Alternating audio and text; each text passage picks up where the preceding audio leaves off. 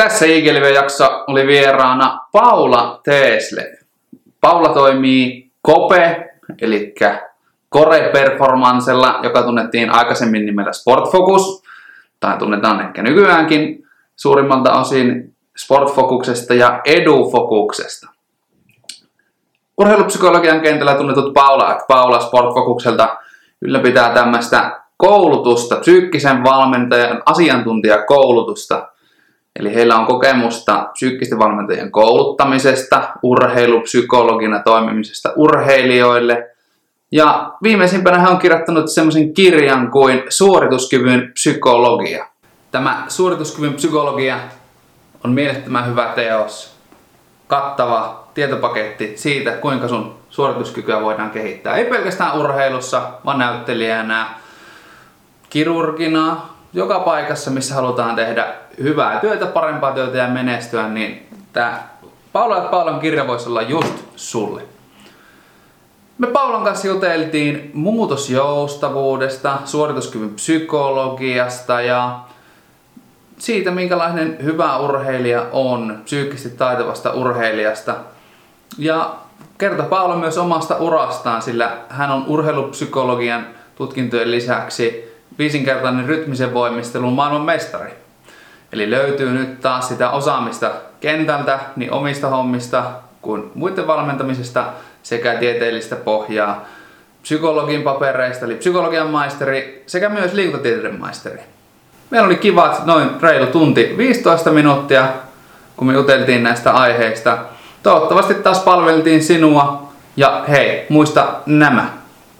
Tähän väliin taas tuttu muistutus, jos nämä videot on sun mielestä hyviä, niin laita peukkua Facebookissa, käy tykkäilemässä Instagramissa, kaikissa somekanavissa. Se on meille bensaa, että me jaksetaan tehdä tätä juttua ja kysyä vieraita. Vierasehdotuksia saa myös aina laittaa. Moikka moi! Tämän kertaisessa IG-livessä meillä on vieraana Paula Tesle Sportfokukselta. Terve. Terve, terve. Tuota, onkin mielenkiintoinen vieras, kun teillä on tämmöinen firma, joka kouluttaa psyykkisiä valmentajia. Tämä antaa tämmöistä koulutusta. Eikö näin? Eikö, pyöriikö teillä tämä edelleen tässä korona-aikaan? Kyllä. No itse asiassa nyt me ollaan siirretty. Seuraava ryhmä on nyt alkamassa elokuussa. Että me harkittiin ja pohdittiin, että tehdäänkö etänä se koulutus, mutta se perustuu niin vahvasti siihen vuorovaikutukseen ja läsnäoloon ja meillä on niin paljon kaikenlaisia vierailuja ja muuta, että me todettiin, että siitä jää niin iso osa pois, jos se siirretään kokonaan etään. Niin näin ollen me ollaan nyt sitten jouduttu lykkäämään. Et nyt tällä hetkellä meillä ei pyöri ryhmää, että sitten toivottavasti elokuussa päästään aloittamaan. Tämä on tosi mielenkiintoinen aihe. Jätetään vähän myöhemmäksi ja otetaan tämä perinteinen icebreaker, millä saadaan jää rikottu. Pääset kertomaan vähän itsestäsi. Se on meille ihmisille tosi helppoa ja me tykätään puhua kaikki itsestämme. niin tuota, kerrotko vähän tuota, ensiksi kaikille katsojille, että kuka olet, mistä tuut ja miten toimit sillä sportfokuksella? Joo, eli mä oon tosiaan Paula Teslef ja Helsingissä täällä, täällä tota Pakilassa toimitaan ja, ja täältä pääkaupunkiseudulta on myös kotoisin ja, ja tota, ähm, mä tällä hetkellä ähm, tota, mun pääasiallinen toimenkuva on tällä hetkellä niin kuin hyvin vahvasti ää, niin kuin psykologin vastaanotto, urheilupsykologin vastaanotto. Eli, eli se on mun, mun niin kuin pääasiallinen ammatti. Sitten mä teen paljon työnohjausta ja toimin paljon kouluttajana myös erilaisissa ää, yhteisöissä. Ja meidän yritys Sportfocus on tämmöinen meidän alan, alan tota, asiantuntijayritys ja Sportfocus on ollut noin 10 vuotta pystyssä. Ja, ja tota, nyt, nyt itse asiassa juuri Sportfocus on, on itse asiassa nimi ei ole kadonnut mihinkään ja, ja toimitaan niin urheilun alalla, mutta varsinainen yrityksen nimi on itse asiassa nyt muuttunut ja, ja se on tällä hetkellä nyt semmoinen kuin COPE, eli Core Performance and Health, mikä, mikä viittaa uh, niin kuin hyvinvointiin ja suoriutumiseen laajemmin sit muillakin aloilla. Eli, eli nyt ollaan, ollaan niin kuin kovaa vauhtia laajentamassa sitten palvelu, palvelun tarjontaa myös, myös muille kohderyhmille urheilun ulkopuolella. Urheilussa toki vahvasti edelleen se, se niin kuin ydin, ydintoiminta ja, ja, ja jalka. Joo, mutta tämmöisiä asioita. Mm-hmm. Toi core performance kuulostaa vähän tältä nykysuuntaukselta, kun tuota, me on ruvettu ehkä ajattelemaan suorituskykyä pikkasen muuallakin kuin urheilussa. Mm. Et kun urheilusta se lähti, että tutkittiin semmoista erinomaisuutta ja sitten tuli hintsa performance ja kaikkea tämmöistä, missä öö, mikähän se on se Joni Jaakkola, se Optimal Drive ja kaikki se rupeaa nostamaan vähän päätään, että onko, se, onko sillä yritetty vastata tähän tarpeeseen, että kun se alkaa kiinnostaa muuallakin. Just näin, joo, ilman muuta. Ja, ja se on, on niin kansainvälisesti hirveän äh, niin kuin nopeasti kasvava ala. Eli, eli puhutaan tämmöisestä kuin performance psychology, mikä on itse asiassa suomeksi, just, ju, juuri olemme sen kääntäneet termiksi suorituskyvyn psykologia. Ja, ja se on suhteellisen nuori niin kuin psykologian sovellusala vielä niin kuin kansainvälisesti kiinni, mutta, mutta nimenomaan lähtenyt siitä ajatuksesta, että ne urheilupsykologian niin kuin löydökset sieltä 60-70-luvulta ja menetelmät, mitä on kehitetty, niin on ymmärretty, että ne samat samat mielenilmiöt ja samat, samat niin kuin prosessit ja psyykkiset tekijät ja taidot, niin, niin ne on, on olennaisia myös muilla aloilla, missä ikään kuin pyritään kohti erinomaisuutta ja missä tämmöinen ikään kuin suorituksen virheettömyys on tärkeää ja, ja johon sitten kohdistuu tällaisia erilaisia niin kuin, paineita, paineita onnistua. Niin, niin tota, nimenomaan näin. Ja, ja siitä nyt meidän, meidänkin tämän, tämän kirjan myötä se lähti ja, ja tota, nyt sitten on, on todella ymmärretty, että näillä, näillä asioilla ja näillä opeilla ja tällä tiedolla ja näillä menetelmillä niin voidaan auttaa myös muita ihmisiä niin kuin urheilun ulkopuolella. Joo, me tullaan sivuamaan tätä suorituskyvyn psykologia-kirjaa vielä tässä myöhemmin paljonkin. Tämä on hyvin mielenkiintoinen opus, painaa kuin synti. Noin 600 Kyllä. sivua aika tiukkaa tavaraa. En saanut, on tosi nopea lukija, mutta tällä kertaa en, en, en ihan kerännyt kokonaan lukasta. Että se on tosi, tosi kattava opus, mutta mennään siihen pikkasen myöhemmin. Meillä on, tota, muistutan tässä vaiheessa, että katsojat saa kysyä kysymyksiä ihan, ihan vapaaseen tahtiin silloin kun tulee. Minä yritän niitä tästä aina ottaa ja vähän moderoida sitä, että kerätään näitä munkin juttuja tässä jutella, jutella että ei mene ihan, ihan höpöttelyksi ja mennään nyt näiden aikaisempien kysymysten perusteella ja aikaisempien katsojakysymysten. Yksi katsojakysymys on hyvin luonnollinen lähdetään siitä purkamaan tähän alkuun, että miten olet päättynyt psykologiksi? Hyvä kysymys.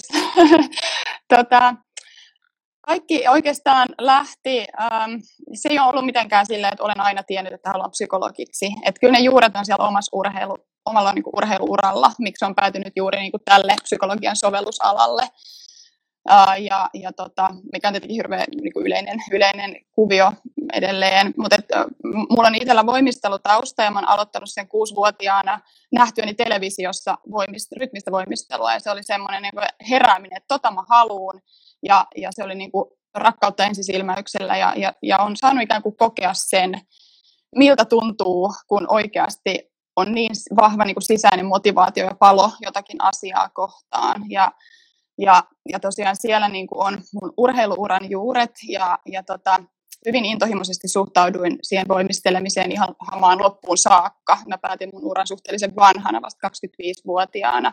Ja, ja se oli, oli niin kuin hyvin pitkälle semmoinen mun elämän jotenkin johtotähti ja punainen lanka, että, että tätä mä haluan tehdä. Ja on niin kuin monen monta kertaa sanonut, että jos tästä maksettaisiin, niin mä tekisin tätä loppuelämääni. Mutta sitten tuli se hetki, tietenkin luonnollinen vaihe lukion jälkeen, että piti joten, jotain muutakin sit olla ja ehkä tulevaisuutta turvata. Ja ehkä vanhemmatkin siinä sitten, en nyt oikein muista, mutta varmaan varma vähän kannusti sitten pohtimaan jotain muutakin. Ja psykologia siis oikeastaan valikoitu ihan puhtaasti sen perusteella, että mä olin siinä niin kuin lukiossa hyvä. ja, ja mä koin, että, että se oli niin kuin mulle suhteellisen jotenkin helppoa omaksua. Ja kun nyt piti niin kuin jotain valita, niin, niin sitten kaikesta se sitten jotenkin siivi löytyi sieltä, että no, no mä koitan sitä. Ja sitten mä luin ahkerasti pääsykokeisiin ja pääsin sisään. Ja mä uskon, että että sillä on niin kuin iso merkitys, että mä pääsin sitten sit heti sisään, että sit se oli ikään kuin se polku määritetty sit sitä myötä. Mutta pitkään mä, mä voimistelin uh, vielä viisi vuotta niin kuin sen, sen opintojen niin kuin ohella, ja ne opinnot oli aika pitkä aika semmoinen niin sivujuonne mun elämässä. elämässä. Mutta että, et kyllä sitten aika pitkään, kun mä psykaa lähdin, lähdin lukemaan, niin sitten aika nopeasti niin kuin valkeni, että et sinne urheilun pariin mä haluan sitä omaa osaamista sit soveltaa. Ja silloin mä aloitin mun opinnot 2000 2003, niin silloin ei oikeastaan ollut vielä mitään koulutusta niin urheilupsykologiaan liittyen oikeastaan tarjollakaan, mutta se onneksi sitten tuli, tuli mun opintojen aikana ja, ja, ja sain niin kuin kuulla ja ymmärtää, että, a, että tätä on mahdollista oikeasti opiskella ja, ja harjoittaa ammattina, niin, niin siitä se urheilupsykologia sitten niin kuin valikoitu puhtaasti sen oman urheiluuran niin kuin myötä ja, ja, ja, ja kiinnostuin niin kuin siitä, että että voiko onnistumaan oppia ja voiko kilpailemaan valmentaa ja tämän tyyppisistä kysymyksistä. Ensin syttyi palo urheiluun ja psykologiahan on sillä vahvasti mukana. Se kuulostaa vähän samalliselta tarinalta, paitsi se, että kun mä hain ekan kerran psyka opiskelemaan, niin mä en päässyt. Mä oon ikuinen, ikuinen varasia 20 ja se mm. sattuma ohjasi mua pikkasen toiseen suuntaan. Niin. Suuntaan tota, luokanopettajaksi päädyin ja suu käy ihan samalla tavalla varmasti kuin tuota, olisi käynyt ehkä psykologinakin, mutta tuo... Näin ne sattumatkin ohjaa meidän elämää, että mitä sitten ovia aukenee, niin sitten ne vie mennessä. Niin, ky- mm. kyllä, ja koskaan ei ole myöhäistä. Onneksi nykyään on joustavia opinto-oikeuksia ja kaikkia muita, muita mahdollisuuksia tehdä just sitä, mitä haluaa. Ja toi on, tuota, se on nyt tuota, päätään nostava ala, urheilupsykologia. Mikä sinua siinä kiehtoo? Niin kuin kehtooko sinua samat asiat edelleen kuin mm. nuorempana vai onko se semmoista jatkuvaa oppimista? No on se niin kuin sekä että, että, että kyllä minua edelleen kiehtoo niin kuin hirveän voimakkaasti niin kuin jotenkin johdattaa se oma kokemus siitä, että, että kun tietää, kuinka valtavan tärkeä asia se urheilu on ollut itselleen, niin, niin kuin merkittävä voimavara elämässä ja semmoinen antanut niin paljon. Ja, ja, ja kokenut sen todella jotenkin rakkaudesta lajiin ja, ja se treenaaminen on vaan niin siistiä ja kun kehittyy ja onnistuu ja kaikki elämykset ja kokemukset ja kaverit ja mitä kaikkea siihen niin kuin liittyy, niin jotenkin haluaisi auttaa ää, niin kuin urheilijoita niin kuin kokemaan ja, ja jotenkin löytämään samanlaisia asioita. Ja, ja toki sitten auttamaan myös, jos se ei ole se, mitä haluaa, niin auttamaan myös sitten oivaltamaan, että et olisiko se joku muu laji tai joku ihan muu asia, mikä itselle antaa niin sitten semmoisia hyvän olon tunteita ja vahvistaa sitä hyvinvointia. Että kyllä mä koen, että se, oli, että se on, se on niin kuin mulle tosi tärkeää, että ja ammattieettisestikin jotenkin se velvollisuus on pitää ensisijaisesti huolta niin kuin ihmisten hyvinvoinnista ja tukea heitä löytämään ne asiat elämään, jotka tukee omaa hyvinvointia.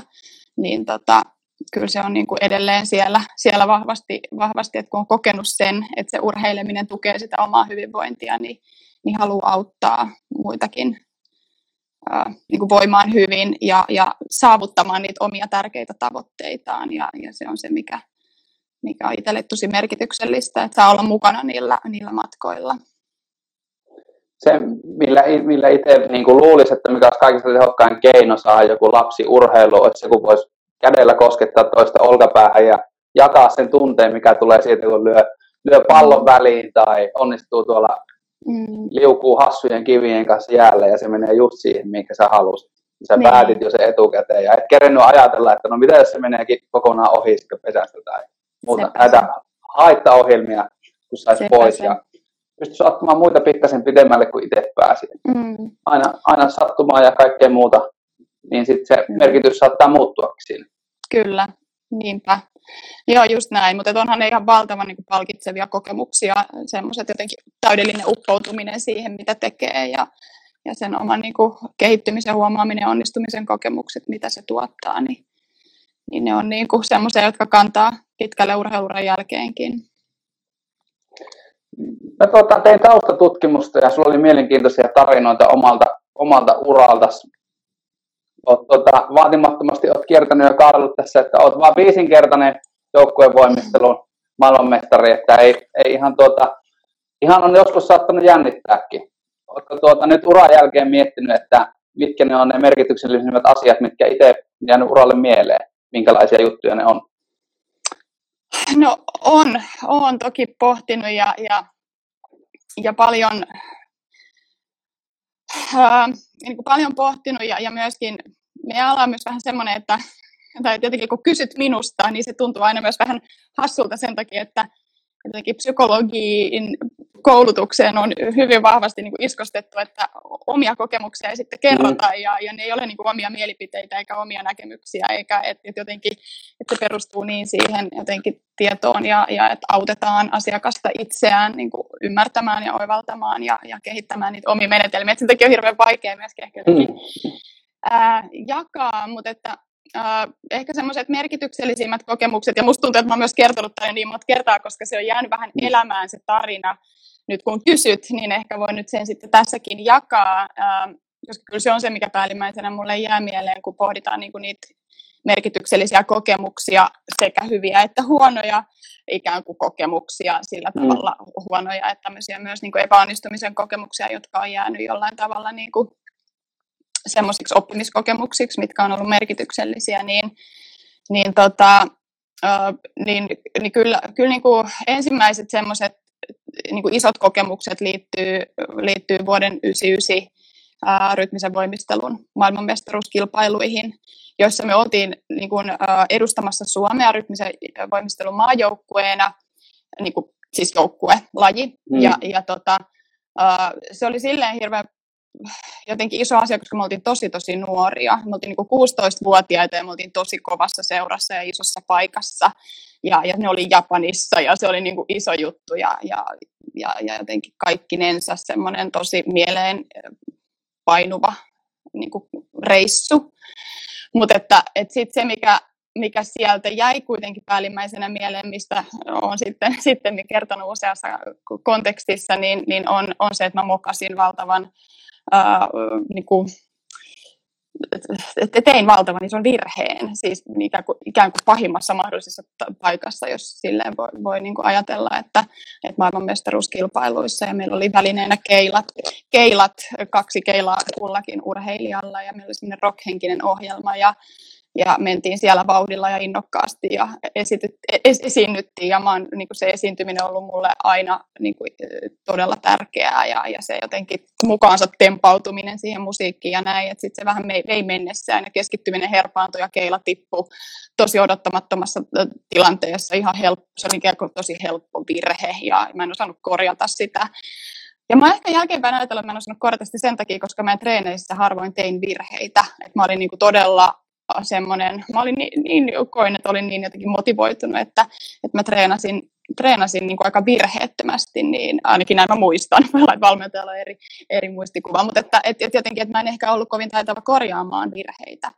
Ja, ja, ja, ja sen takia siitä tuli niin kuin valtavan iso virhe, että mä hätäännyin ja jätin sen keilan sinne makaamaan lattialle ja lähdin sinkomaan eteenpäin. Ja se keila makasi siellä lattialla varmaan 15 sekuntia. Siitä tuli niin kuin ihan tosi iso virhe sen takia, että mä jotenkin vaan hätäännyin. Että se oli semmoinen se on semmoinen kokemus ja, ja siitä on kuva, siitä on kuva, kun se keila makaa siellä lattialla ja mä lähden toiseen suuntaan, että tiedä onko mun äiti ottanut sen katsomusta vai kuka, mutta että se on jotenkin vähän surkuhupaisaakin, että siitä tilanteesta on kuva, joka, ja, mutta että siitä on tullut niin kuin aika merkityksellinen tarina sitten tämmöinen niin kuin oppimiskokemus ja se käsiteltiin tosi hienosti ja mulla ei ole jäänyt siitä sinällään mitään traumakokemusta, mutta kyllä se oli semmoinen niin kuin merkityksellinen, että menin mokaamaan niin kovassa paikassa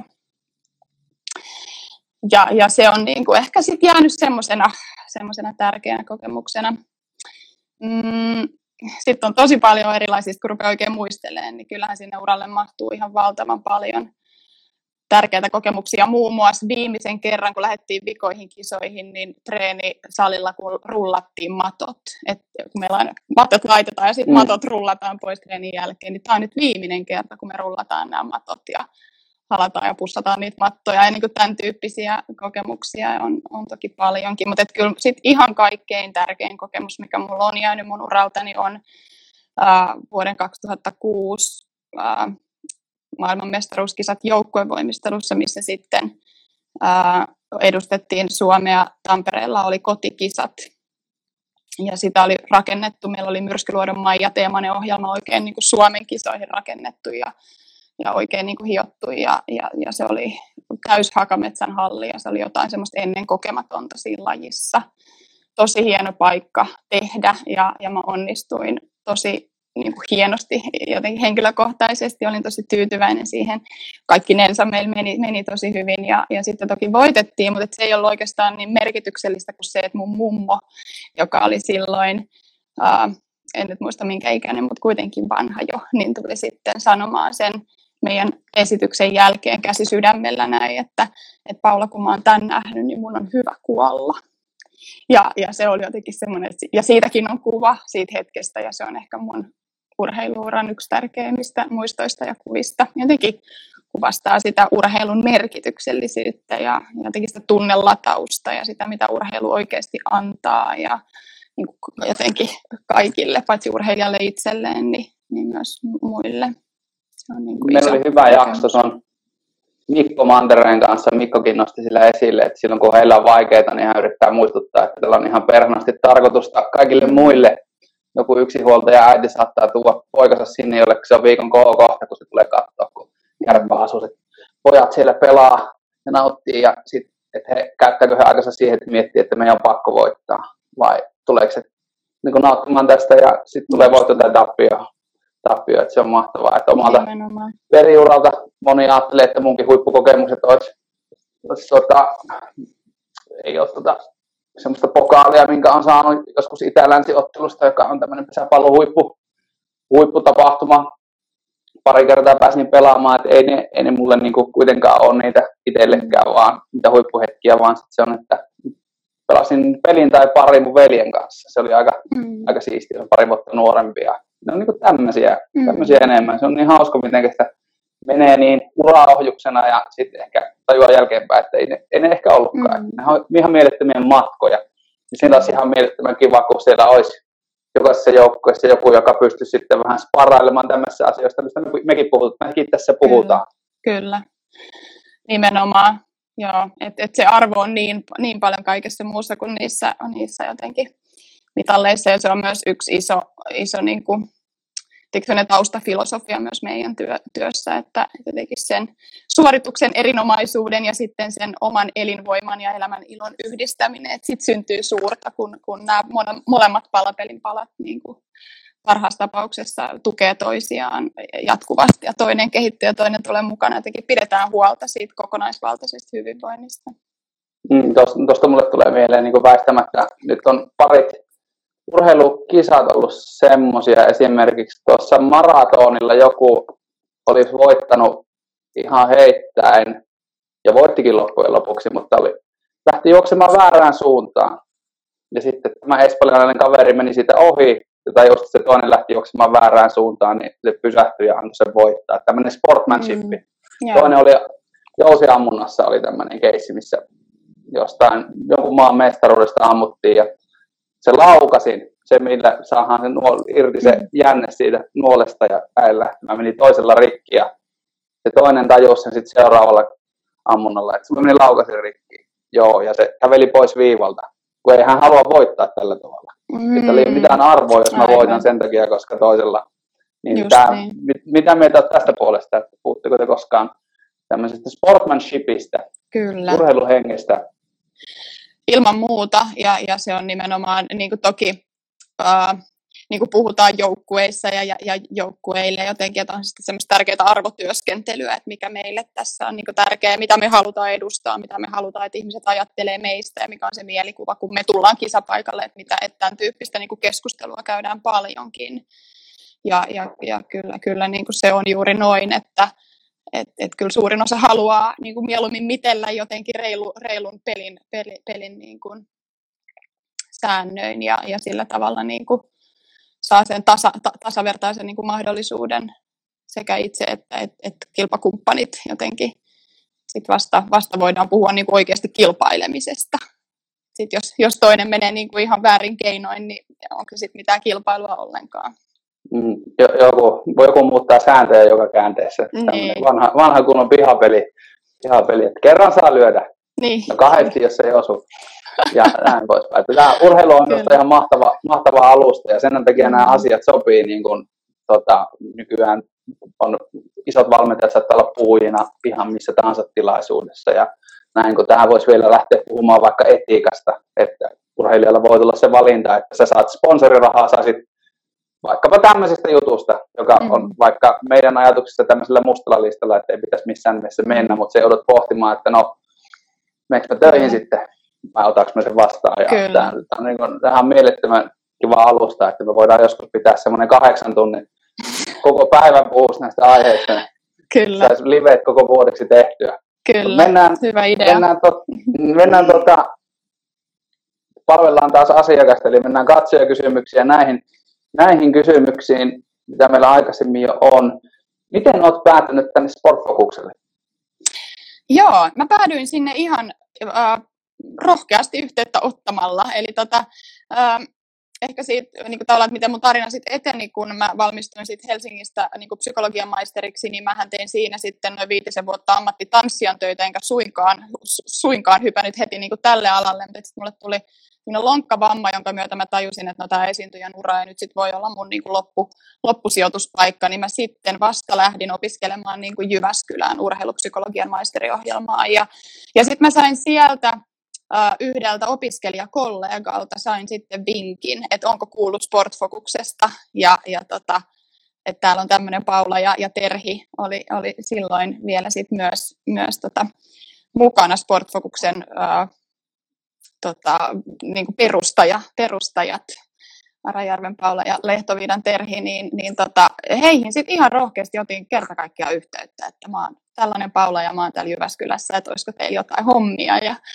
tai jotain, että voitaisiko mm. tavata. Ja itse asiassa Paulan, Paula sit muisti mut, mut myös niin kuin Helsingin äh, tota, noista psykan perusopinnoista, että me oltiin käyty jotain samoja kursseja, että siellä ne linkki sit oli, että Paula oli, oli niin kuin silleen tiesi musta jotain. Ja, ja sitten me, me tavattiin sitten, sitten ja, ja tota, äh, en mä tiedä, ehkä he sitten vakuuttuivat, että, että mut kannattaa ottaa tiimiin mukaan. Näin, näin se ainakin tarina sitten eteni. Ja oikeastaan mä tein sitten äh, sen niin kuin työharjoittelun Jyväskylän yliopiston, sen maisteriohjelman työharjoittelun tein sitten niin Sportfokuksen kautta. Itse asiassa kylläkin balettitanssijoiden parissa, mutta, mutta tota, että sitten pikkuhiljaa sain sitten, sitten Paula ja Terhin kautta niin kuin työtehtäviä ja, ja olin siinä vähän niin kuin alihankkijana sitten ensin ja sitten 2016 he sitten tarjosivat ää, osakkuutta ja, ja siitä asti on sitten ollut ihan virallisesti niin kuin osakkaana.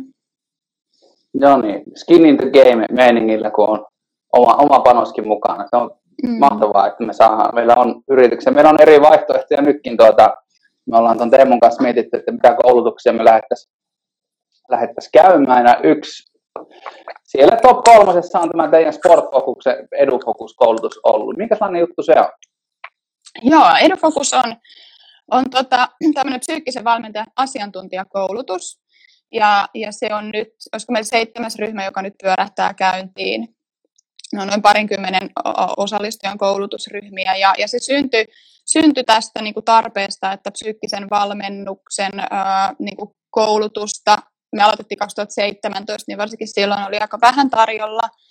Ja, ja ajateltiin, että et, et meillä on niin kuin annettavaa ja, ja nimenomaan annettavaa siinä niin kuin teorian ja käytännön yhdistämisessä, mikä on aina ollut meille se tärkeä juttu, että, että tuodaan sen teorian mukana myös ne, ne niin kuin käytännön työkalut ja menetelmät ja oli paljon jo kontakteja niin kuin tuossa pääkaupunkiseudun urheiluakatemiassa ollaan toimittu niin kuin tosi tosi niin kuin monenlaisissa tehtävissä ja pitkään, niin, niin on kokemus, että, että meillä on, on, annettavaa ja paljon kontakteja ja verkostoja ja näin, mitä voidaan hyödyntää, niin pistettiin se sitten pystyyn. Ja, ja tota, öö, mm, EduFocus on, on tota, niin kuin sanottu, niin tämmöinen niin kuin, hyvin kokonaisvaltainen koulutusohjelma, että siinä on kahdeksan koulutuspäivää kuukauden välein, ja, ja sitten erilaisia, niin kuin me käytetään Moodle-oppimisalustaa, että siellä on erilaisia kotitehtäviä sitten, mitä tulee, ja, ja siihen liittyy erilaisia palikoita, eli, eli siellä on tätä teoriaosuutta, sitten siellä on näitä käytännön menetelmiä, ja sitten siellä on tämmöistä niin kuin ammattikenttään tutustumista, ja, ja sitten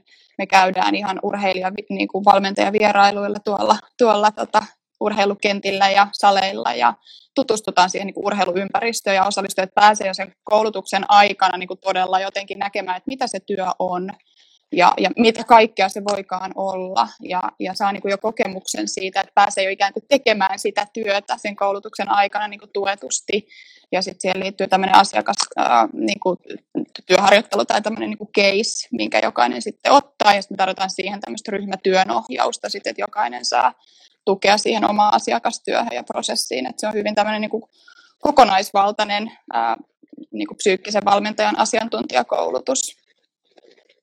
Joo, toi kuulostaa hyvältä, tuo tuettu, tuettuna pääsee tekemään. Se oli kuitenkin No mulla on opettajatausta, niin tota, se on siitä kiva monipuolista, että siinä joutuu heittäytymään ja tekemään kaiken näköistä ja oppii sen, että oppii sen, että se ensimmäinen, ensimmäinen minuutti on kaikista vaikein. Sitten sit päästään lähdetään ulos mittaamaan se, mitä sä oot oppinut niin koko elämässä aikana, eikä vaan pelkästään sitä, että miten sä oot valmistautunut just siihen, siihen juttuun, vaan tulee isommat jutut mukaan. Mutta on se, oli se aika, aika on se aina aika haastavaa aloittaa joku juttu, joku vaikkapa tosi psyykkinen valmennus tästä, että no kerropas vähän ja mitä hän tuohon nyt sanoisi ja kuinka paljon mä saan neuvoa näitä omia juttuja ja se on se mielenkiintoinen, onko se Gordonin malli, missä ne 14 vai 12 mm. näitä juttuja, että sun ei ehkä kannata neuvoa toista kuitenkaan, eikä kannata syyllistää ja valittaa ja se niin kuin, Eikä kannata kehuakaan. Niin, sekin, sekin vielä. Sitten olet ihan, mitä mä nyt teen? Mm. totea tilanteen ja mm. ensi kerralla niin todetaan se uudestaan. Kuuntele. Tosi, niin, no se kaksi korvaa, yksi suu, klassikko, mit, mm. mit, mitä en niin kuin, huomaan. Tiedän, en, en ole tuota immuuni itsekään näille asioille, että vaikka tiedän, että pitäisi kuunnella, niin kyllä se vaan suu käy välillä vähän liikaa. Si- siihen suhteeseen, siihen kahden korvan yhden suun suhteeseen. Siihen, siihenkin olisi mm. hyvä saada koulutusta. Että, Joo. Että, tota, se on juuri se niin kuin, idea, ja me tehdään siellä, ja niin kuin sen takia just kun sanoin, että se perustuu tosi paljon siihen vuorovaikutuksellisuuteen, että me tehdään siellä niin kuin ryhmä, niin kuin, niin kuin koulutuspäivien aikana, me tehdään tosi paljon erilaisia pienryhmätöitä ja pari keskustelua ja semmoista vähän roolityöskentelyä, että toinen asettuu psyykkisen valmentajan rooliin ja toinen tulee asiakkaana käymään, semmoisia, että oikeasti niin kuin altistuu ja saa niitä kokemuksia siinä niin kuin psyykkisen valmentajan roolissa olemisesta, niin se on nimenomaan se, mistä on saatu paljon kiitosta, että sitten jotenkin tuntee itsensä ehkä valmiimmaksi aloittamaan. On, niin sitten on mahtavaa, kun on tota, meillä on ollut täällä Joensuussa semmoisia kuin yhkisten valmentajien kokoontumisajot, kun on useampi, useampi ihminen, jotka on kiinnostunut samasta aiheesta, niin se on ihan, vaikka, ne, vaikka ne olisi ihan keltanokkia mm. sillä tavalla, niin oi, oi kuule, siellä on mahtavia keskusteluja, jos siinä vielä iltaa istutaan ja rehytään niin kovinkin henkilökohtaiseksi, niin Kyllä. Varmasti, sinne, varmasti opitte tekin siinä kaiken. Ilman muuta, joo, todellakin. Joo, se on tosi antoisaa myös kouluttajana. Ma- mahdottoman hyviä tarinoita ja mm. kaikkea, kaikkea muuta, muuta. Kyllä. Se on kiva sitten. Joo. Joo, ja sitten siinä on, niin kuin, meillä on hirveän tällaisia heterogeenisia ryhmiä, että siellä on hirveän monenlaisilla taustoilla. Et me ei ole sitä hirveästi rajattu, että niin hyvinvointiala ja psykologian ala ja liikunnan ala ja urheilun ala, että, että siellä on on niin kuin fyssareista psykologeihin ja psykoterapeuteista niin kuin kauppiaisiin, että, että meillä on niin kuin mm. hirveän, hirveän laaja se osallistuja kattaus, mikä on hirveän antoisaa. Että sit jokainen tulee vähän sieltä omasta tulokulmasta ja tuo sen oman niin kuin näkemyksensä ja omat kokemuksensa ja panoksensa, niin se on niin kuin tosi hedelmällistä. Kuulostaa tosi hyvältä, pistetään mekin harkintaan. Otetaan tähän väliin vähän näitä katsoja kysymyksiä. Mikähän näistä olisi mehukkain? Aloittaa. Ähm, voiko olla liian vanha tai liian nuori oppimaan näitä urheilupsykologisia taitoja? Onko tuota, kun pelaat vaikka golfia, olet 50 ja olet hakannut 42 vuotta samalla tavalla sitä palloa ja haukkunut itse joka reijän jälkeen, niin onko, oppiko vanha koira enää uutta? Ilman muuta oppii, kyllä.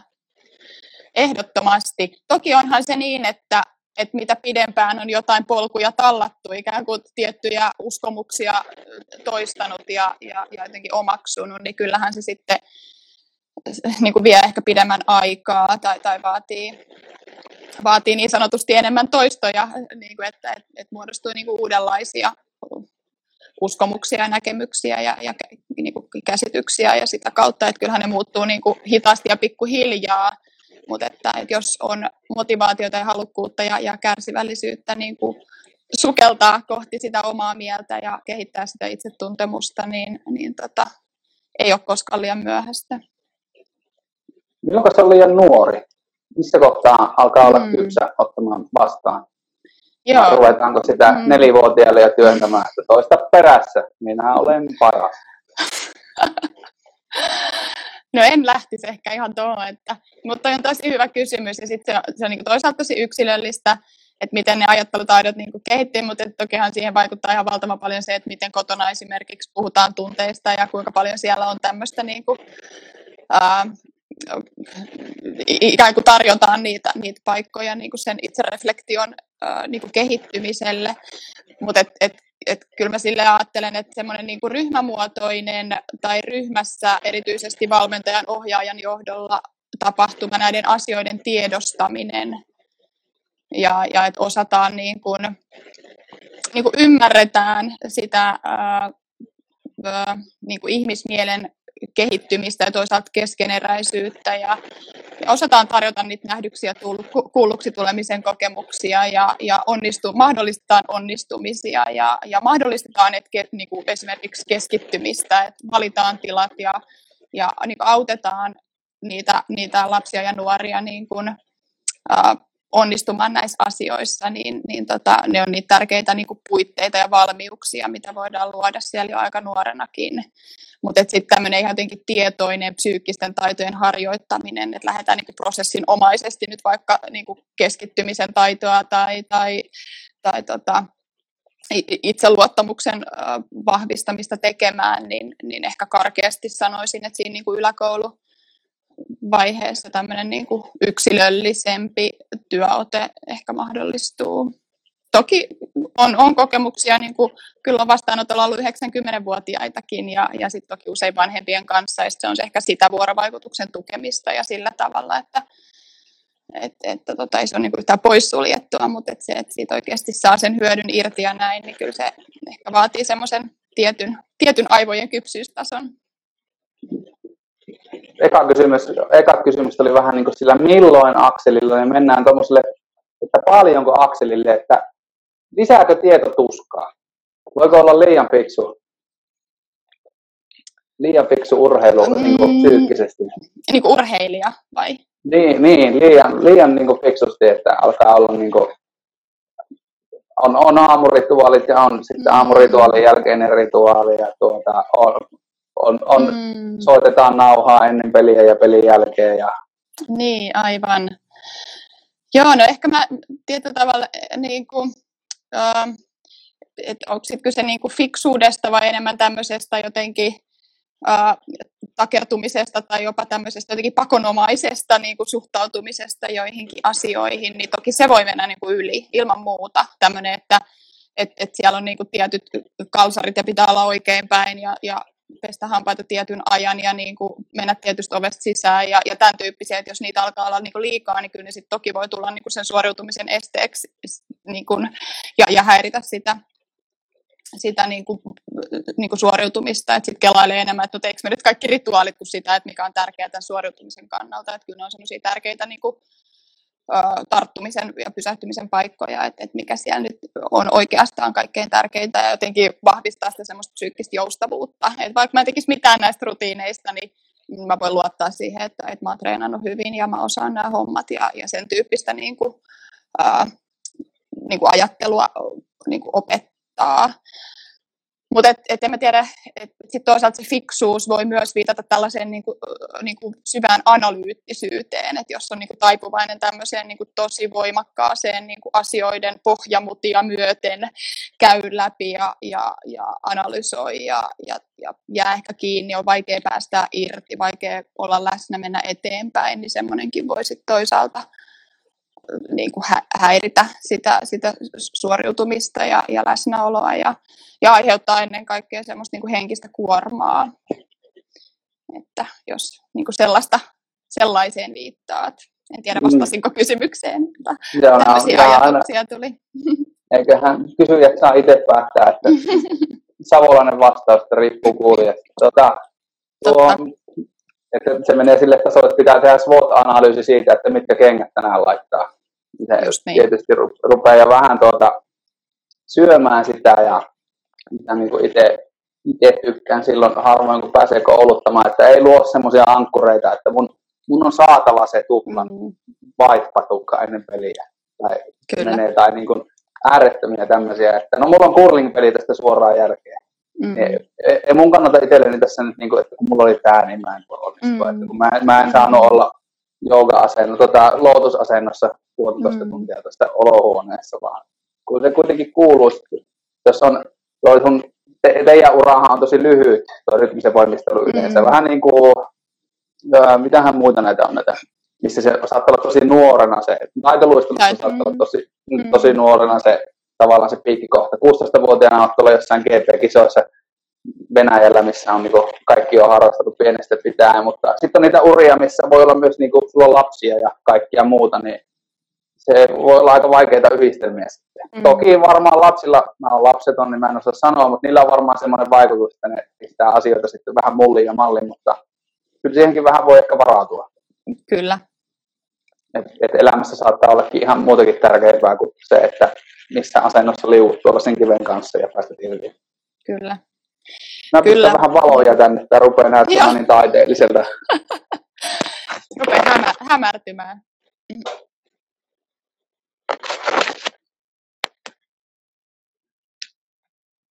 Pikkasen turha tuota, Aki Kaurismäki henkinen, Joo, kyllä. henkinen Joo, valotus.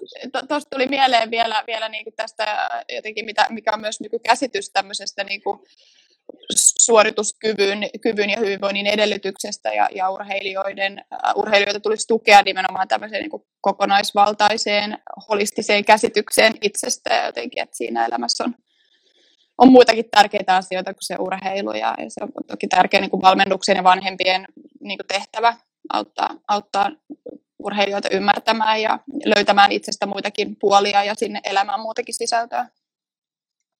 Joo, toi, se, kun, jos joku urheilija mulle sanoo, että kun kaikki menee pieleen, kun se meni, niin kun, että sen jälkeen kaikki, kaikki meni pieleen, kun se peli meni huonosti. No, että Mm. onko siinä ongelma se, että kaikki meni pieleen, vai sen takia, kun se peli olikin se kaikki? Mm. Niin kuin, jos se on niin kuin ihan, ihan kaikki. Että yksi parhaista, parhaita vinkkejä, mitä luin joskus tuolta, Sean White on tämmöinen tunnettu lumilautailija, ja että mitä hän ajattelee ennen kuin hän, hän lähtee laskemaan sitä rinnettä alas, niin pysähtyy ja miettii, että niin kuin, ihan sama miten se käy, niin loppujen lopuksi mennään kotiin. Ei sillä meiningillä, että se on ihan sama, Mm. mutta että se turvallinen paikka tulee sieltä ja Kyllä. ja kun ne kisat on vaikka olympialaisetkin, niin se, se, se viimeinen sunnuntai tulee tosi nopeasti. Mm. Ja sitten se harmittaa kovin monesti. Saattaa niin kuin jälkeenpäin vasta, että vitsi, että silloin oli muuten aika hauskaa, mutta kun meni koko aika huolehtiessa siitä, että, Kyllä.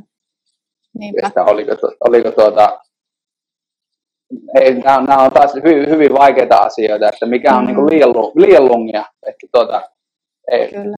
mikä on huippu-urheilijoille lungia. Et kun jollekin se on se, että teki vain kaksi reeniä tänään eikä kolme. kolme Sepä ja jolle, jollekin se on sitten taas se, että osasi ottaa ihan kokonaisen levopäivän. Ja Mm. Se, kun tätä ei Kyllä. pysty niin kukaan, kukaan ulkoapäin sulle antamaan niitä neuvoja, mitä meillä on taipumus tehdä, että Niinpä. minä tekisin sinun asemassa näin. Niin, niin, just näin. Ja sitten kun asiat ei ollenkaan ole niin yksinkertaisia, että no älä nyt stressaa ja on sun muutakin elämässä kuin se urheilu, niin se ei ole niin, kuin niin yksinkertaista. Että toki ne on niin kuin pitkiä pohdintoja ja pitkiä prosesseja, että, että oikeasti vahvistetaan sitä ää, jotenkin uskoa siihen, että elämä kantaa ja, ja elämä jatkuu näidenkin olympialaisten jälkeen ja jotenkin kaikkea sitä, sitä että sehän on sitä pitkäjänteistä niin kuin psyykkistä työskentelyä, mitä tarvit, on, on tärkeää tehdä niin kuin etukenossa. Että se on tuota, ihan loputon suo on tietysti jahkailla kaikkea. Mä muistan, että olympialaista tuli mieleen. Olikohan se olympialaista Mika Poutalan pettymyksien käsittelyvideo. Oli mainittu täällä teidän kirjassakin. Se on minusta tosi hyvä. Tosi hyvä. Että, tämä oli jossain toisessakin podcastissa, niin tota, hän, hänellä meni ihan pasmat, kun lapset katsoi pikkukakkosta sillä aikaa, kun Mika, Mika oli tuota kisoissa, ne olisi tullut toiselta ykköseltä ja pikkukakko tuli kakkoselta, mutta ei, lapset otti iskää kotiin. Niin, Ei se niinku, se urheilija Mika on niinku eri, mutta Mika on Niin. iskä, niin, iskä samalla niin. niin, se on se jotenkin turvapaikka, mikä, mikä voi todella jotenkin äh, luoda semmoisen jotenkin lämpimän ja, ja hyvän ja turvallisen olon myös siellä paineen alla. Et loppujen lopuksi mikään ei muutu. Niin, kuitenkin, että ei, hassu mitalli, mutta joku on hävittänyt niitäkin ja kaikkea muuta. Et jos itselle on merkitystä, niin sitten se vasta kauheita on. niin. Mut-. Me voidaan mennä, kun, kun ollaan vähän menty niin kuin alusta loppuun ja ruvetaan olemaan vähän lopun puolella. Tämä suorituskyvyn psykologia on tosi uusi kirja. Miten te olette päätynyt tämmöiseen nimeen, kun te olette urheilupsykologia, suorituskyvyn psykologi? Mm, joo, Hyvä kysymys, ja se ei ollutkaan ihan helppo pohdinta. Että niin kuin mä tuossa alussa vähän, vähän mainitsinkin, niin tämä termi tulee siis englannin kielen termistä performance psychology, mikä on jotenkin aika hyvin kuvaa ja so, soveltuu niin kuin alalle kuin alalle. Että, että se on se performance, minkä se urheilija menee tekemään ja minkä se esiintyvä taiteilija menee tekemään ja se kirurgi menee tekemään sinne leikkaussaliin ja, ja se toimitusjohtaja menee tekemään, tekemään sinne lavalle, kun se pitää sen, sen esityksen jostain, jostain tota, äh, miten meillä menee äh, tota, tyyppisestä aiheesta tai, tai muuta, mutta että me pitkään sitä pohdittiin, kun me tosiaan kollegani Arajärven Paulan kanssa tätä kirjaa ruvettiin kirjoittaa, ja, ja heti alkuunsa meillä oli selvää, että me halutaan kirjoittaa tämä niin kuin laajemmalle kohdeyleisölle, ja, ja, ja tota, kirkastu siinä pitkin matkaa, että tämä todella on niin kuin et paljon meitä jännitti se, että miten me onnistutaan siinä, mutta et lopulta oltiin kyllä tyytyväisiä, että saatiin iso kattaus monen alan osaajia ja asiantuntijoita niin kuin haastateltaviksi ja, ja, ja jotenkin onnistuttiin mielestämme hyvin siinä, että puhutellaan laajaa lukijakuntaa.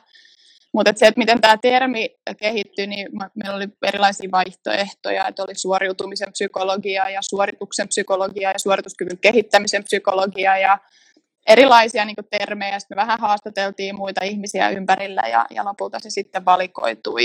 Et se, se nyt sitten jää nähtäväksi, että et jääkö se täksitermiksi vai, vai tota, tuleeko jotain muita ehdotuksia ää, seuraavilta kirjailijoilta, että et, mm. tota, haastetaanko tätä termiä ja miten se, miten se niin kuin, sitten otetaan vastaan. Että kyllä toistaiseksi on kuulunut vähän, vähän sitäkin viestiä, että no, tämä kirjan otsikon perusteella en, en tiennyt, että tämä soveltuu minullekin ja, ja näin, että se varmaan vie aikaa, että ihmiset löytää ja, ja, ja siitä ruvetaan puhumaan niin kuin enemmän ja enemmän, niin, niin tota, aletaan ymmärtää, että se todella koskettaa, koskettaa niin kuin kaikkia, jotka, joilla on tavoitteita, jotka haluaa jollain tavalla pyrkiä, pyrkiä kohti, kohti omia tärkeitä tavoitteitaan ja ehkä siihen liittyy jonkinlaisia painetilanteita, missä tulee suoriutua hyvin ja, ja onnistua ja sitä kautta ne psyykkiset tekijät on niin olennaisia ja, ja niitä voidaan kehittää.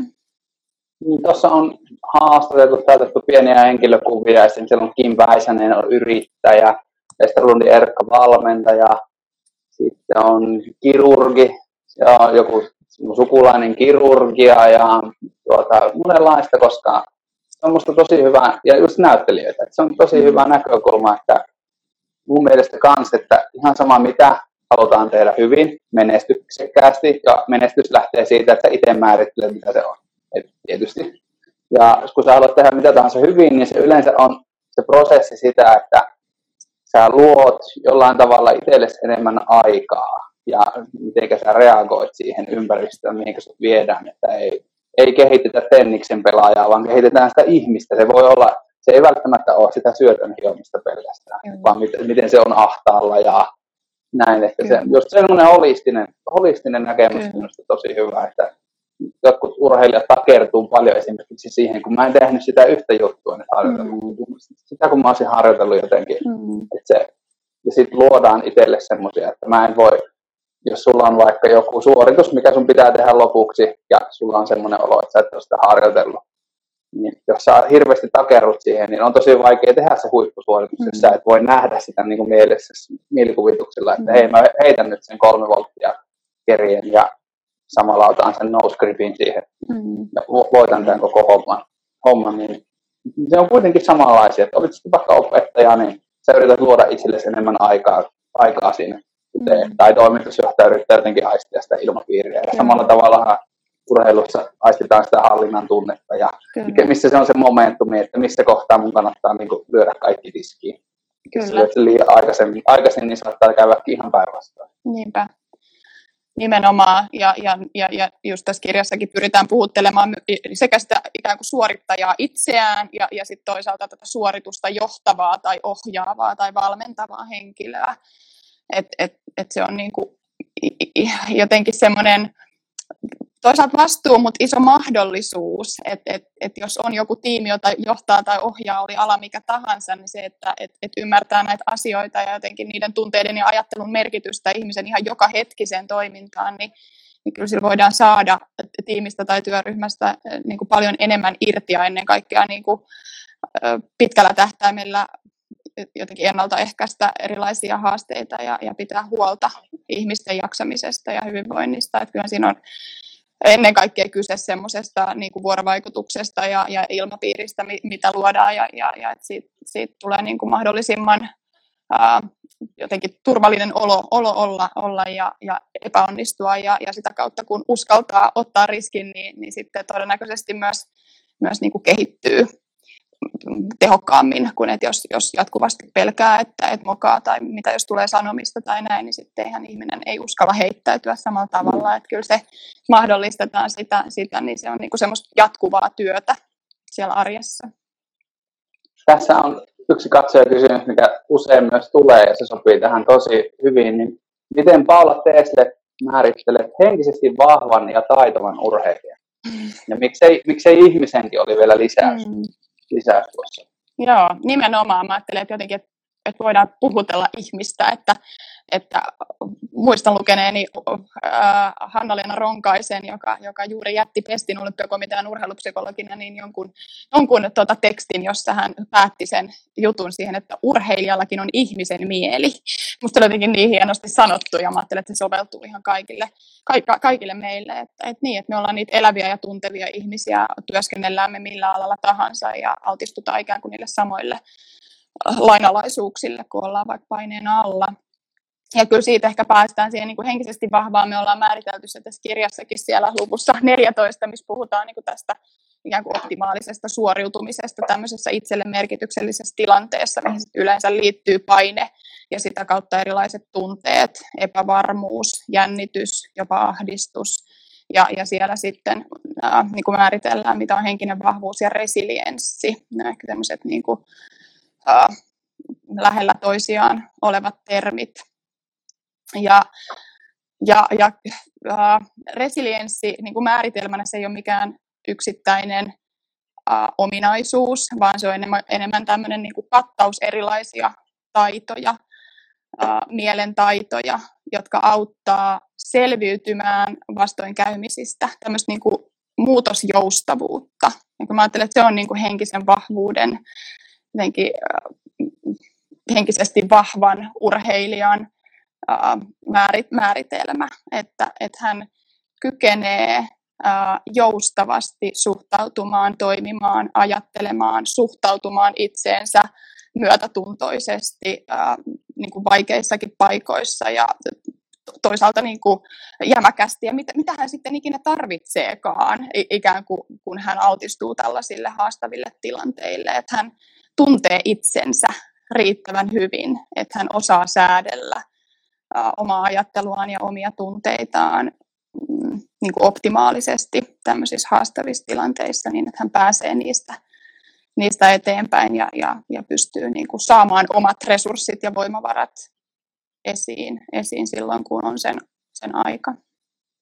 Toi on tosi hyvä. Mulle heti, niin kun, kun puhuit tuosta Anna-Leena Ronkaisen siitä ihmisen mieli, mm. urheilijallakin on ihmisen mieli, että sehän on hirveän hieno ominaisuus olisi, jos joku pystyisi muuttuvassa tilanteessa olemaan muutosjoustava ja aina onnistumaan semmoisessa tilanteessa. Mutta sitten sit sit se ei ehkä mene yhtä kuin merkkiin se ihmisen mielen kanssa. Et ei me ehkä kuitenkaan pystytä, ei.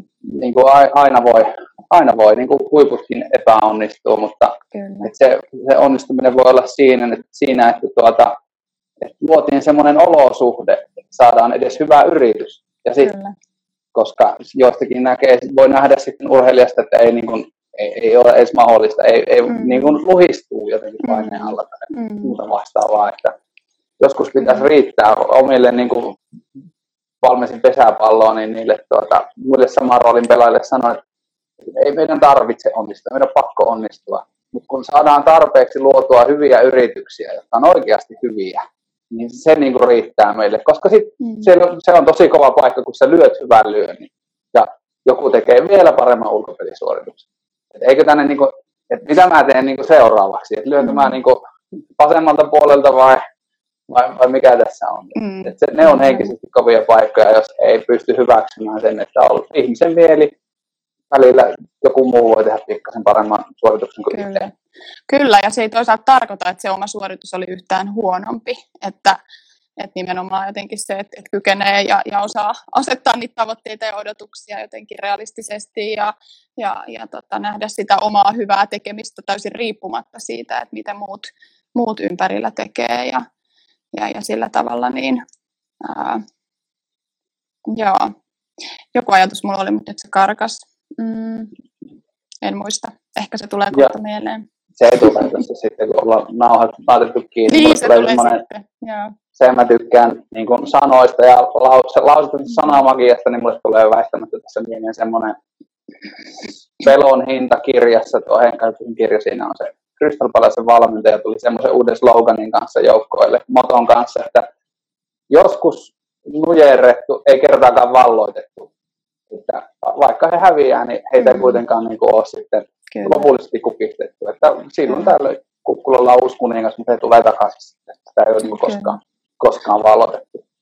Kyllä, niinpä. Ja sitten mä ajattelen, että tosi paljon kuitenkin niin kuin eri aloilla ja, ja urheilussa niin, niin sitä omaa tekemistä kuitenkin määritellään ja jotenkin mittaroidaan sen lopputuloksen perusteella, että, että kyllä henkisesti vahva, vahva ihminen ää, osaa nähdä sen prosessin ja, ja kaikkea, mitä siellä lopputuloksen taustalla on ja jotenkin arvioida sitä omaa tekemistä niin kuin monista näkökulmista ja, ja hyödyntää ää, erilaisia kokemuksia ja oppia niin hyvistä kuin huonoistakin suorituksista ja tämän tyyppisiä. Mm, toinen, mikä on tyypillistä, että se on se tämä hetki, mitä niin kuin mm. arvioidaan, että kun se on se matka, missä oltiin nyt, missä ollaan menossa, oltiinko menossa ollenkaan oikeaan suuntaan tai saatiinko pikavoitto ja mm. sitten lähteekin. Kyllä. Ja sen takia on tärkeää myös, kun tulee niitä pikavoittoja ja, ja, ja, ja, ja tietyllä tavalla tulee niitä, niitä sattumalta onnistumisia tai menestymisiä, niin silloinkin on tosi tärkeää, että tietenkin saa olla iloinen, iloinen niin kuin, ää, niistä fiiliksistä ja, ja jotenkin niistä saavutuksista, mutta on silti aina tärkeää silloinkin jotenkin palata niihin, siihen omaan suoriutumiseen ja omiin tavoitteisiin ja arvioida sitä mahdollisimman niin kuin, realistisesti ja jotenkin rehellisten linssien läpi. Too much too early. Mm. Se on vaikea tilanne, vaikea tilanne, mutta henkisesti vaan voi siinäkin olla muutosjohtava ja Kyllä. voittaa homma himaan. Otetaan, Kyllä. alkaa tota, kello lähestyä sitä, että pitää olla ensimmäistä kiveä kohta heittämässä, niin tämmöinen nopeat kyssärit-osio, mitä mä oon tykännyt tähän vähän niin kuin loppuun kysyä. Vähän saahan sitä, että niin kuin, mikä sulla on niin kuin mieluista ja, ja tuota, saat vähän niin kuin perustellakin sen jälkeen, kun olet vastannut ensin nopeasti. Ihan kärpäslätkätekniikalla mojatat sen, sen vastauksen, mikä ekana tulee näistä mieleen. Kumpi on sulle mieluisampi? Oletko valmis? Joo, tämmöinen oma paine, painekattila tässä. Joo, Mutta kyllä. hengitä syvään. Joo. Joo. Mini mindfulness-harjoittelu mm. harjoittelu siinä. Mietit, miltä vesi maistuu ja miltä tuntuu hengitys sieraamissa. Yksilön valmentaminen vai joukkueen luenta? Saako vastata enemmän kuin yhdellä sanalla?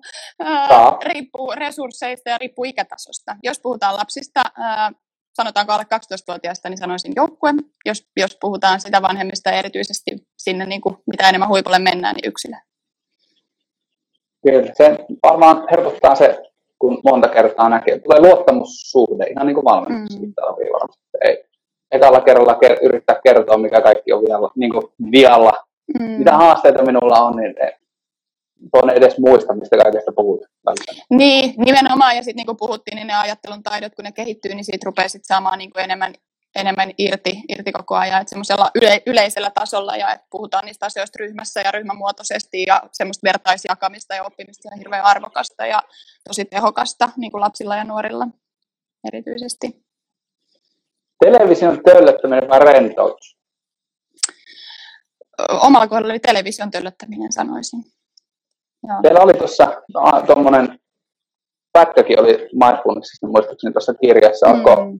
itse kokeillut sitä? Ihan nyt, nyt joudut taas kertomaan itsestä. Oletko, oletko kokeillut? Mitä mieltä tietystä läsnä Joo, mä oon itse, itse asiassa käynyt ihan niin tuommoisen peruskoulutuksen, perus, peruskurssin mindfulness-based stress reduction, mistä puhutaan siinä kirjassakin, niin kollegani Arajärven Paula on käynyt ihan sen koko, koko ohjaajakoulutuksenkin, että meillä on niin kuin sitä osaamista yrityksessä kyllä, ja ollaan ilolla otettu vastaan niitä menetelmiä niin kuin osaksi omaa työskentely, niin kuin työkalupakkia. Et me tykätään tämmöisestä integratiivisesta niin kuin työotteesta, että se on yksi niin kuin menetelmä siellä muiden joukossa ja, ja, ja se on niin kuin ilman muuta sitten paljon tutkimustietoakin, että se on, on hyödyllistä erityisesti niin kuin tämmöisiin tiloihin, missä on voimakasta jännitystä tai itsekriittisyyttä, voimakasta virheiden märehtimistä, tällaista taipumusta niin kuin perfektionismiin esimerkiksi, niin erityisesti sellaisissa tilanteissa niin, niin tämmöinen tietoisuustaitoharjoittelu on, on niin kuin tosi tehokasta.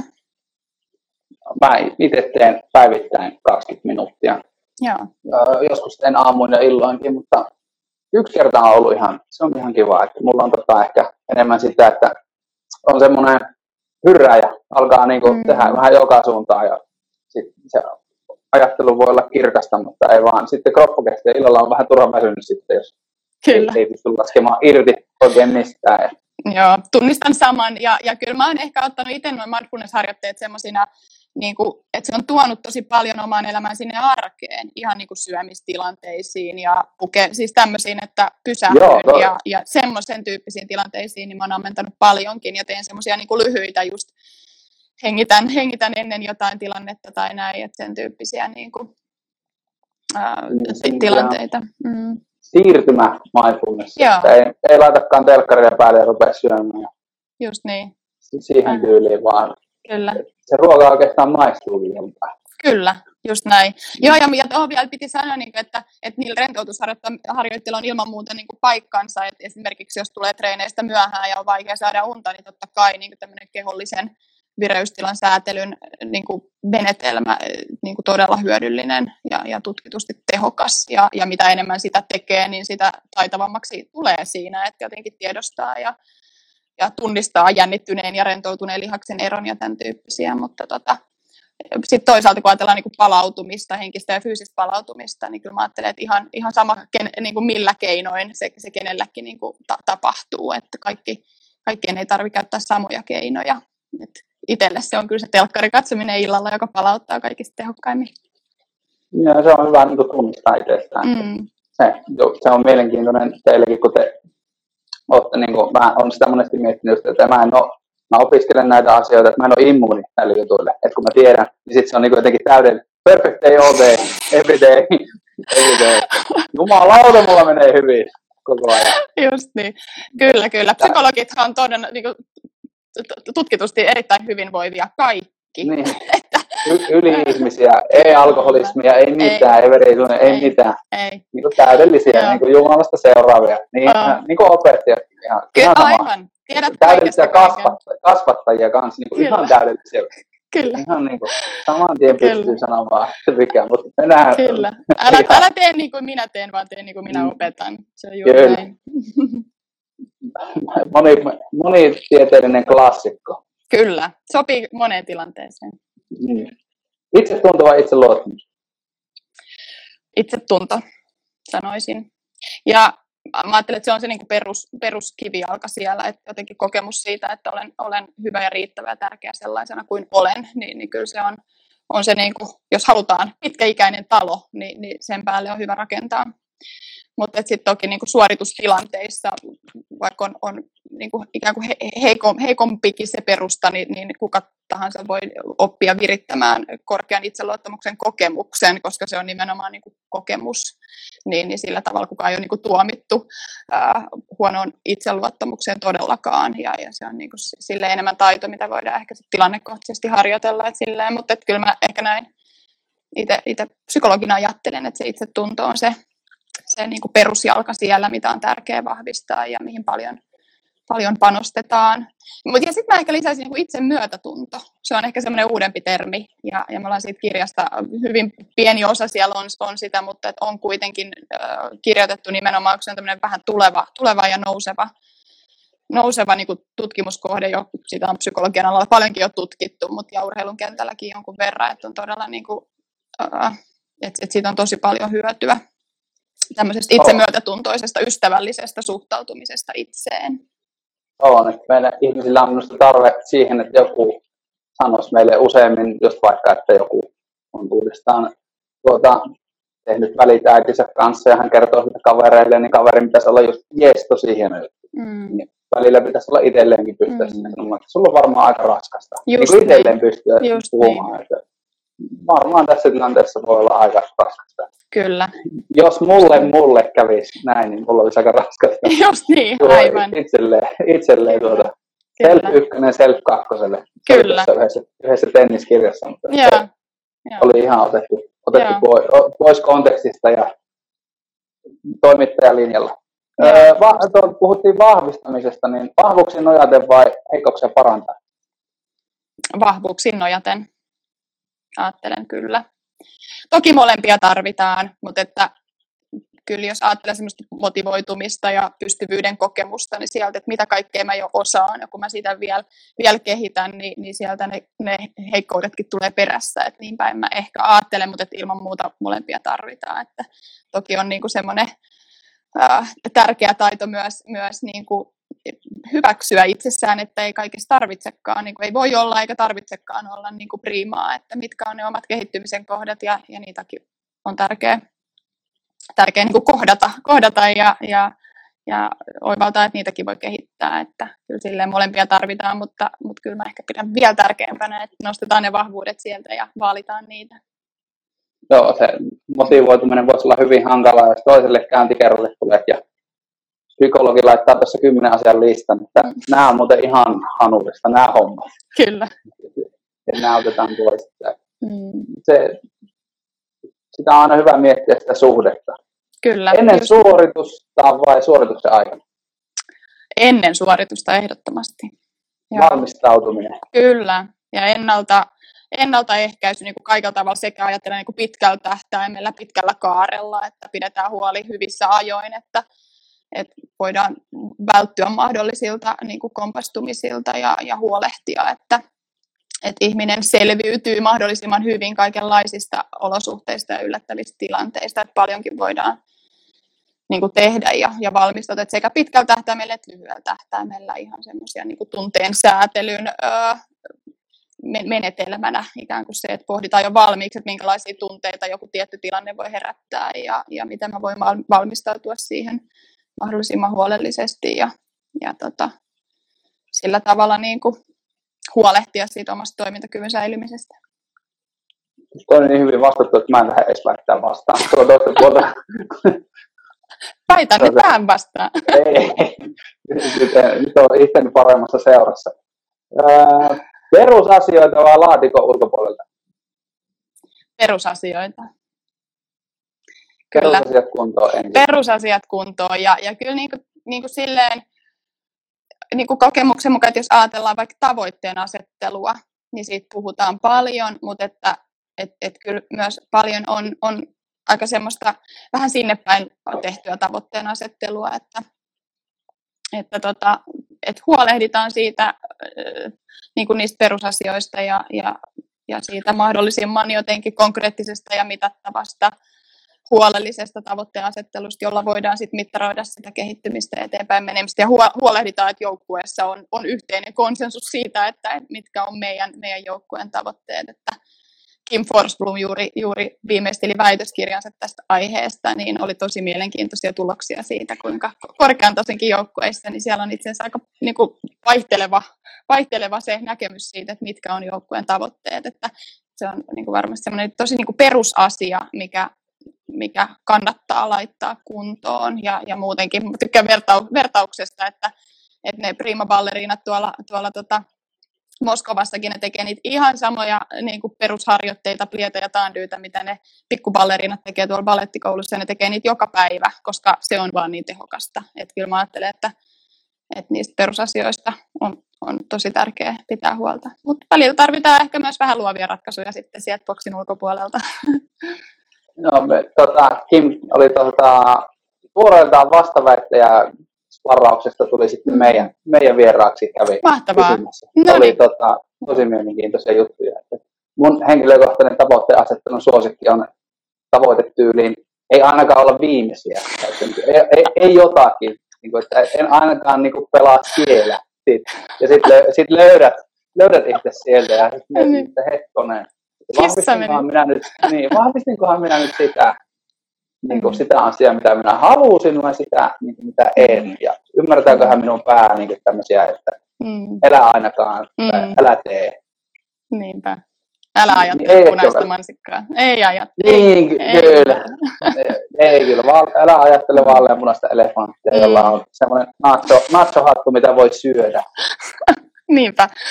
Onko Mm. lukenut sen luvun kymmenen? Suosittelen.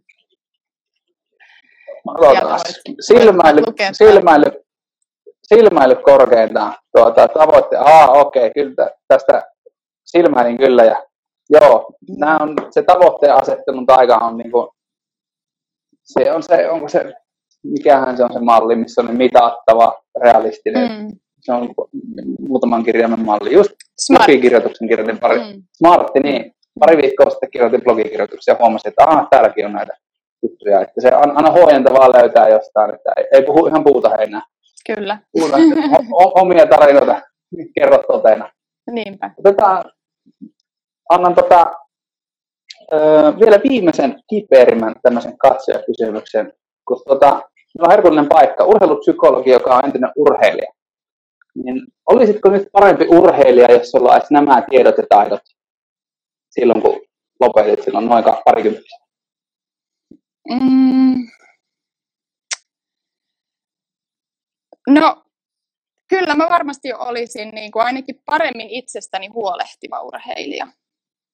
Et niin kuin sanottu tuossa alussa, niin mä olin aika, niin kuin, että mun vahvuus oli nimenomaan se harjoitteleminen. Että mä olin niin kova harjoittelija ja, ja jotenkin ehkä luontaisesti semmoinen niin jotenkin myönteisyyteen taipuvainen ja näin, että et, et jotenkin mä pääsin sillä, sillä kyllä tosi niin kuin pitkälle ikään kuin semmoisessa suoritusvarmuudessa ja näin.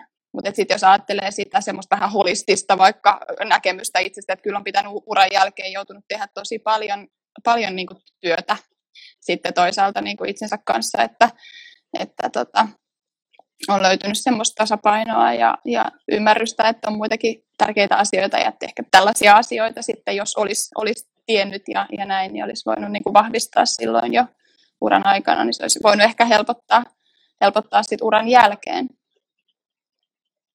No, se on mielenkiintoinen taival siinä uran jälkeenkin sitten, että Kyllä. mihinkä suuntaan lähtee ja mitä ottaa mukaan. Ja, no, meillähän menisi tässä vaikka toinen, toinenkin tunti, että Mm. tässä on jotain matskua, matskua niin sopivasti, että jos luntata ja kysyä, että mitä on sivulla 325. Öö, mun pitää katsoa tämä. Tää en mä kyllä lä- lähdeluettelo oli, Okei. lähdeluettelo sivu sattui sopivasti. Mutta Joo. me tuota, annan vielä viimeisen tuota, suosituksen tälle kirjalle tässä livenä. Tämä on hyvä kirja siitä, että kun mä oon ollut yliopistolla itsekin töissä ja mä oon vähän allerginen semmoiselle tosi tieteelliselle, tieteelliselle tekstille, niin mun mielestä tässä teillä on tosi hyvä ote. Tämä on tosi niin kuin, vaihtelevaa ja mielenkiintoista, kun tulee näitä, näitä, näitä no esim. tekonivelkirurgian asiantuntijalääkäri Eero Arajärven ajatuksia ja ihan niin kuin, tosi monesta eri suunnasta. Tämä sitoo paljon mieluummin kuin se, kun siellä alkaa noita lähdeviitteitä niin kuin joka rivillä kolme. Se on vähän, vähän vaikeaa luettavaa, mutta tässä te olette hyvin onnistunut. On sekä käytäntöä että tiedettä sotkettu hyvin. Suorituskyvyn psykologia, VK-kustannuksen kirja, mistä voi ostaa? Saat mainostaa. Öö, joo, ensinnäkin kiitos lämpimistä sanoistasi. Öö, tota, öö, voi ostaa tota, meidän sivuilta, meidän, meillä on oma verkkokauppa, www.sportfocus.fi ja sieltä verkkokauppa ja suorituskyvyn psykologia tai sitten VK-kustannuksen sivuilta. Molemmista verkkokaupoista voi ostaa ihan samaan hintaan. No niin, hyvä. Eli silläpä tulee mainostettua sitäkin nettisivua, eli www.sportfocus.fi. Sieltä voitte käydä lukemassa edufokuksesta, verkkokaupasta, ja siellä oli teidän koko tiimi ja kaikki muutkin, niin Kyllä. sieltä ehdottomasti katsomaan. Levitetään tätä urheilupsykologia ilosanomaa, psyykkisen valmennuksen magiaa, jotka ei olekaan, jotka ei olekaan niin, niin maagisia, ihan perusjuttuja. Just Välillä outside the box. Kyllä. Ei rakettitiedettä, vaan hyvää perustekemistä. Kyllä, Hyvä. parempaa ajattelua. Yes, Kyllä. minä kiitän Paula. Tosi kiva. Kiitos, kiitos Esa. Oli tosi kiva olla ja kiitos kutsusta.